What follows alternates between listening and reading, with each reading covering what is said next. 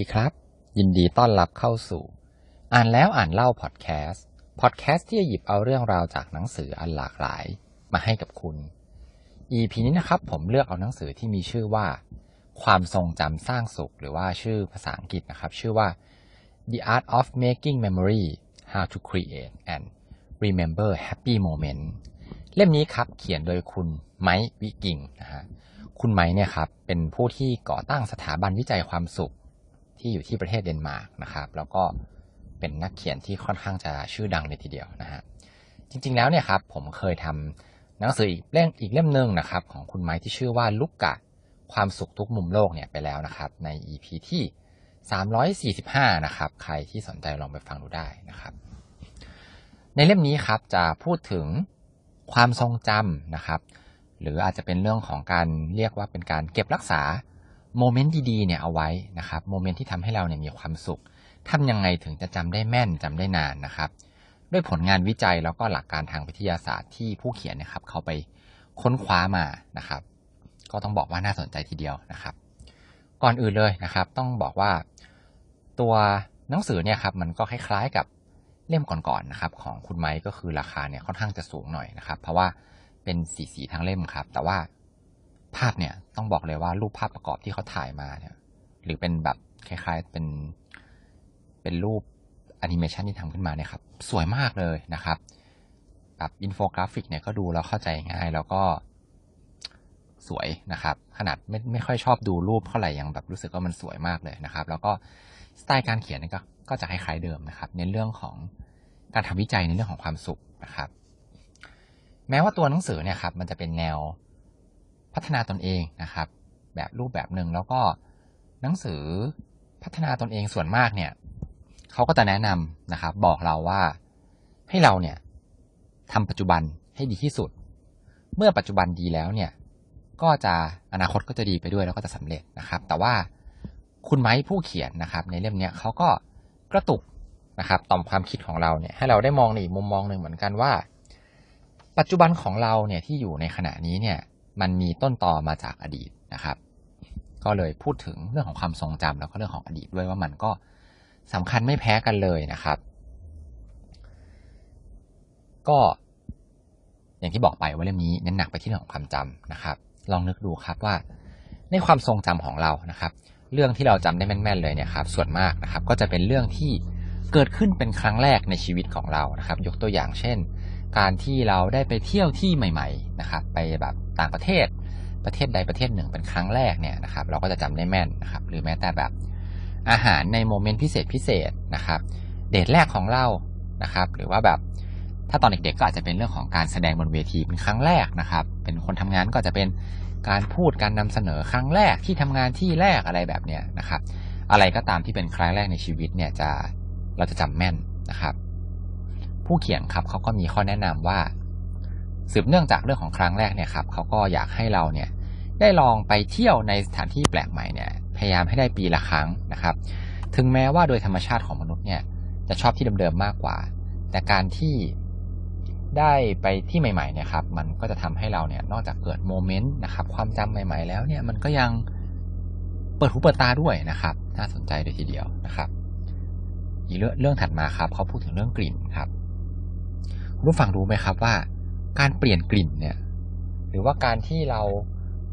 เวลาเราไปเที่ยวนะครับ หรือแบบอยากจะมีโมเมนต์ที่ประทับใจแล้วอยากจะจำให้แม่นๆเนี่ย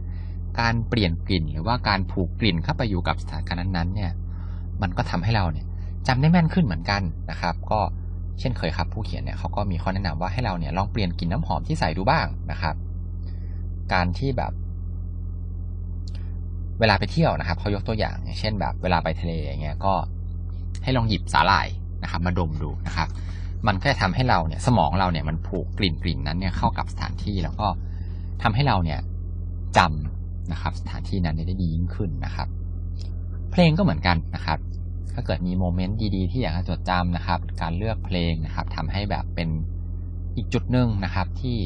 ก็อยู่ในความทรงจำของเราเนี่ยก็จะทำให้ ความจำเหล่านั้นเนี่ยโมเมนต์ดีๆเนี่ยอยู่ได้นานยิ่งขึ้นนะครับ ทีนี้เรื่องถัดมาครับพอพูดถึงมือถือครับว่า มือถือเนี่ยมันเป็นตัวร้ายเลยที่ไปทำลายความจำนะครับ แล้วก็โมเมนต์ดีๆของเราเนี่ยได้ง่าย ๆเลยนะครับ อย่างเช่น ลองนึกดูครับว่าการที่เรามีมือถือที่ถ่ายรูปได้นะครับ ในปัจจุบันถึงแม้มันจะสะดวกครับ แต่ว่ามันกลับทำให้เราเนี่ย โอ้โห มีรูปมากมายเลยนะครับ แต่เราเนี่ยกลับจำโมเมนต์นั้นๆ ที่เราถ่ายมาเนี่ย ได้น้อยลงนะครับ ดูย้อนแย้งมากเลยนะครับเขามีข้อแนะนำอีกเหมือนเดิมนะครับ ว่าให้เราเนี่ยหนึ่งนะครับ ลองอยู่ห่างจากมือถือนะครับ แล้วก็สองครับ ลองแบบทำแบบ digital detox ครับ ดูบ้างก็คือเหมือนแบบการที่ไม่ยุ่งกับมือถือเลยเป็นเวลาระยะเวลาหนึ่งอะไรอย่างเงี้ยครับ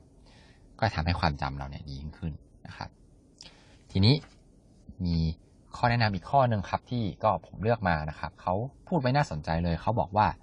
เป็นบททดสอบสิบปีข้างหน้าครับ ผู้เขียนเนี่ยเขาเล่าถึงว่าตอนที่เขาเคยไปเที่ยวนะครับ ก็อยากจะลองทำอะไรใหม่ ๆ ดูบ้างนะครับ ถึงแม้ว่ามันจะดูแบบน่ากลัวนิดๆนะครับแล้วก็แบบไม่ค่อยคุ้นชินนะครับเขาก็ลองนึกดูเลยครับว่าเออระหว่างไปเที่ยวนะ แล้วนั่งเล่นมือถือ หรือว่าแบบนั่งอ่านหนังสือเนี่ย การที่ไปทำอะไรที่เป็นประสบการณ์ใหม่ๆแปลกๆเนี่ยณนะช่วงเวลาที่ไปเที่ยวเนี่ย มันน่าจะดีนะครับเขาบอกว่าให้เราลองถามตัวเองนะเวลานั้นดูครับว่า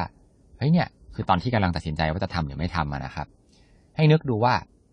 อีกสิบปีข้างหน้าเนี่ย เราจะจำอะไรได้มากกว่ากันนะครับ กับการที่ไปเที่ยวแล้วนั่งเล่นโทรศัพท์นะครับ กับหรือว่าไปทำอะไรใหม่ ๆ นะครับ ที่แบบอาจจะเล้าใจกว่านะครับ ก็ฟังดูน่าคิดดีนะครับ ผมว่าการไปเที่ยวครั้งถัดไปเนี่ยก็คิดว่าจะไปลองทำดูเหมือนกันนะครับเอาไหนๆก็ไปเที่ยวแล้วนะครับ ก็น่าจะอยากที่จะมีโมเมนต์ดีๆ ให้จดจำมาไว้นานยิ่งขึ้นนะครับ เรื่องถัดมาครับพูดถึง เรื่องของการเก็บทีเด็ดเอาไว้ตอนจบนะครับ ก็เขาก็พูดถึงงานวิจัยที่ชื่อ Peak and End Rule นะครับ ก็คือไม่ว่าจะเป็นในเรื่องของการนำเสนองานนะครับ หรือว่าการ จัดกิจกรรมการจัดอีเวนต์ครับเขาบอกว่าให้เก็บทีเด็ดของคุณเอาไว้ตอนจบครับ การเก็บทีเด็ดเอาไว้ตอนจบเนี่ยแล้วจบด้วยแบบ ความรู้สึกประทับใจนะครับ เรื่องที่แบบดีๆ เนี่ย เรื่องที่น่าตื่นเต้นเนี่ยครับ มันทำให้ มันเข้าไปอยู่ในความทรงจำของผู้ชมนะครับ หรือผู้เข้าร่วมเนี่ยได้ดียิ่งขึ้นนะครับ อันนี้ก็จริงๆ เราก็น่าจะพอรู้กันมาอยู่แล้วนะครับ รื่องถัดมาครับ อันนี้ก็เป็นประสบการณ์ของผู้เขียนอีกเหมือนกัน เขาบอกว่าให้เก็บสิ่งต่างๆนะครับ เอาไว้เป็นหลักฐานในเรื่องราวของคุณนะครับ อย่างเช่นไม่ว่าจะเป็นรูปถ่ายนะครับ รูปถ่ายอันนี้คือรูปถ่ายที่ปริ้นออกมานะครับ ภาพวาดนะครับ หรือแบบของที่ไม่จำเป็นต้องมีราคาแพงครับ แต่มันอัดแน่นไปด้วยความทรงจำนะครับ อัดแน่นไปด้วยเรื่องราวนะครับ อันนี้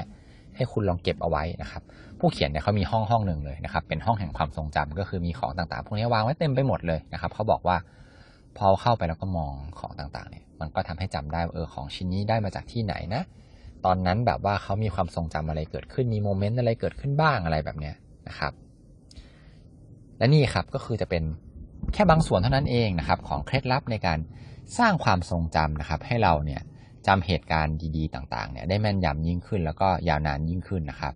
แถมแทบทุกงานแทบทุกอันเลยเนี่ยก็มีงานวิจัยรองรับด้วยนะครับ คุณไหมเนี่ยครับเขายังมีเขายังได้ชื่อนะครับ ว่าเป็นผู้ชายที่น่าจะมีความสุขมาก ๆ คนหนึ่งเลยนะครับ ของโลกนะครับ ก็น่าจะใช่เพราะว่าดูจากงานที่ทำนะครับ แล้วก็นังผลงานหนังสือที่เขียนมาน่าจะประมาณสี่เล่มห้าเล่มแล้วนะครับ ส่วนตัวเนี่ยครับก็ต้องบอกว่าผมเนี่ยค่อนข้างจะชอบสไตล์การเขียนของเขานะครับ มันแบบอ่านง่ายดี แล้วก็สบายๆครับที่สำคัญอย่างที่บอกว่ามีรูปประกอบด้วยนะครับ รูปเนี่ยสวยแล้วก็เข้ากับเนื้อหาได้เป็นอย่างดีเลยนะครับ รวมถึงข้อมูลที่แบบข้อมูล support นะครับที่แน่นนะครับ แล้วก็แบบครบถ้วนเลยทีเดียวนะครับ อ่านแล้วก็ผ่อนคลายแล้วก็สบายใจดีครับ อ่านไปก็รู้สึกได้เลยครับว่า ความสุขเนี่ย มันแผ่ออกมาผู้มันแผ่ออกมาจากตัวผู้เขียน แล้วก็ตัวหนังสือในของหนังสือเนี่ยเลยทีเดียวนะครับ โอเค สุดท้ายก่อนจะจบ EP นี้นะครับ ก็ ขอให้คุณผู้ฟังทุกคนมีความสุขในการอ่านหนังสือที่ชอบครับ แล้วมาพบกันใหม่ EP หน้าครับสำหรับ EP นี้ สวัสดีครับ